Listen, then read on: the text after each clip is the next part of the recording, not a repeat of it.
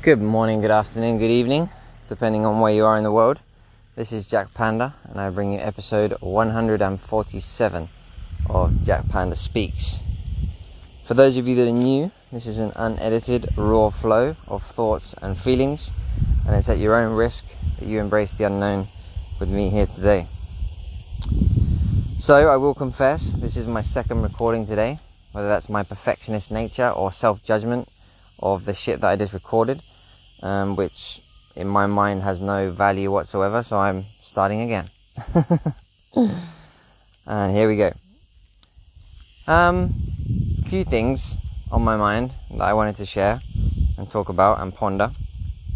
One is the negative side effects of to-do lists because I've talked about, you know, I don't know if I've talked about it before, but how I love to-do lists and how it, you know, takes efficiency to the next level and it also goes hand in hand with my perfectionist nature. I like to to have a diary with, you know, so I, I don't like to forget things. I like to attend or tend to all the different things that need my attention, and I don't like to forget someone or maybe an appointment or um, an opportunity. You know, so I'm always writing things down. And then at the beginning of each day, I'll just take a look at my diary. You know, see what needs done, see see what needs doing.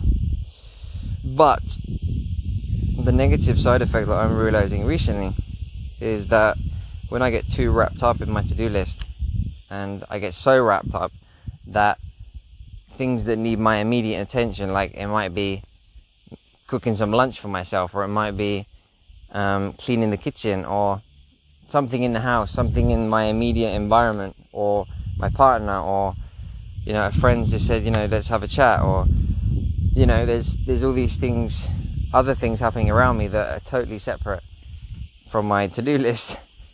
And they're just as important or sometimes more but I'll disregard them because I need to get my to-do list done. And obviously when you finish your to-do list and your kitchen's a mess or you haven't eaten it's like man I'm not taking care of my body I'm not taking care of my relationship I'm not taking care of the space that I'm living in I'm obsessed with getting everything done you know which is good but at the same time fucking hell find a balance right so, and and that could also go have to do with the fact that a to-do list creates anxiety and can be overwhelming. At the same time, especially if you look at it in the morning, like shit, I've got to do so much, so much today. You know, it's like instantly you've just put all of the, these to-dos into your mind. I've got to do this, I've got to do that, I've got to do this, I've got to do that. You know, and yeah, you've just started imagining all the processes, and before you know it, you're like, fuck, I haven't started my day and I'm already tired. you know? So maybe there should be a limitation on how often you look at your to-do list or make make your immediate environment a priority, you know? Not put so much pressure on yourself to, on finishing everything on your to-do list. I don't know yeah, just if you're like me and you're very like to, you like to be organized and you like to get everything done and you like to be efficient, you don't like to forget things.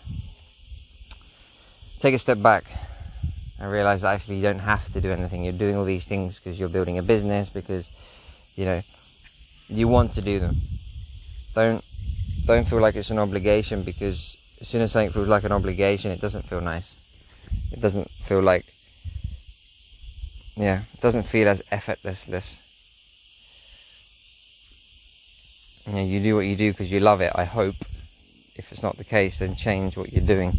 But if you do what you love in life, you're building a business because you're passionate about, you know, I'm building a business because I'm passionate about food and homemade food and empowering people and getting real food to people and encouraging people to eat real real food, to look after themselves, to empower themselves. Yeah, but again, the virtual works or functions at a much faster pace than the physical. So it's like when we're trying to keep up with the virtual, it can be very overwhelming, create a lot of anxiety. So also take that into account. It's like, okay, I can only do so much. I can only do so much today. Of course, we can figure out systems and new technologies and apps that can help us get through things quicker. But it's also like, man, It's like we're we're all we're always in gear six or seven. You know, come down to gear three sometimes. When you're driving, you can't always go in gear six, even though we try.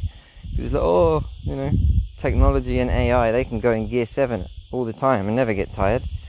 Well, guess what? We're not AI. We're humans yet, and that that ties into another whole topic of upgrading ourselves so we can keep keep up with AI. You know, keep up with technology, and be more efficient. You know, of course, those people that merge with machines and upgrade their human biology will definitely be a step forward in certain aspects. We'll see. There will be many advantages of going at a slow pace, like everything. There's nothing is just black or white. But if you love your process, you love your process, right? And this is something else I wanted to talk about if you love your, your process so much that you don't want to have a day off, why is there a problem in that, right? Because I don't know if it's because of my girlfriend or because of my actual desire to do so, but we decided, I mean, we decided it was for our relationship, right? Because the business kind of taken over our life and our relationship became the business, and maybe we started to judge that as something negative. And what about our relationship? What about spending time together? and it let me talk for myself. When I've I've always had businesses, and work has always become my life.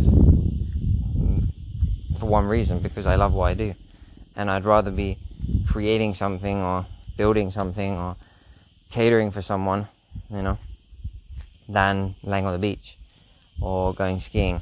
You know, for me, it's like it's I find my more enjoyment in the process of my work of my passion than laying on the beach or you know I like to go out for dinner I like to go and eat because I don't know there's there's this enjoyment and satisfaction and fulfillment that I get out of knowing that there's been value in what I've done. Like if I'm going out for dinner with someone it needs to be someone that I know I'm going to have an interesting conversation with.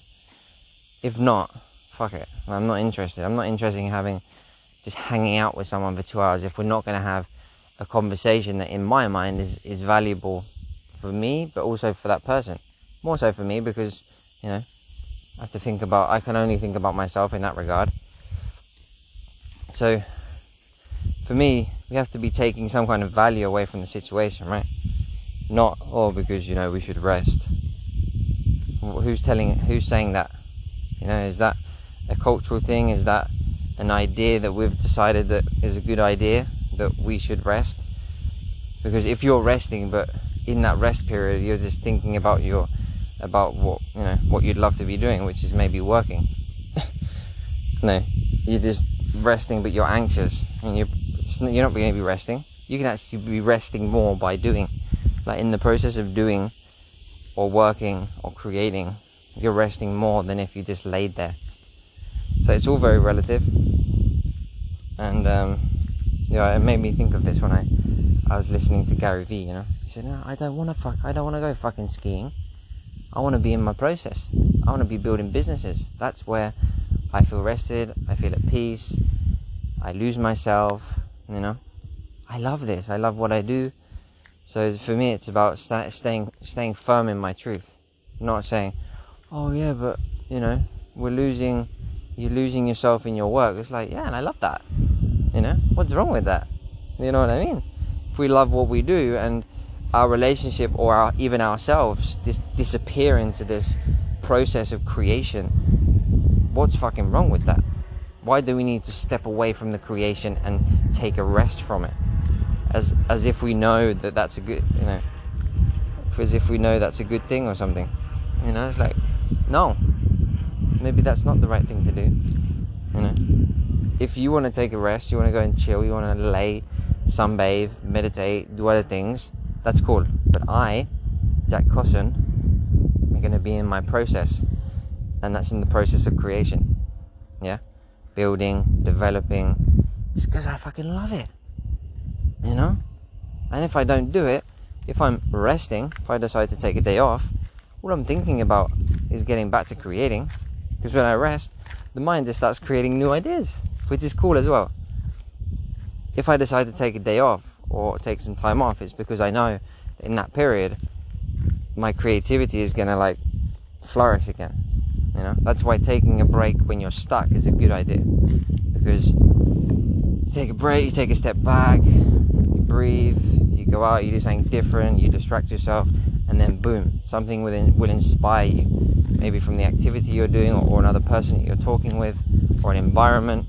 You know, just like boom, okay, shit, now I can get back to the process of creating because I've got ideas now and I can run with that.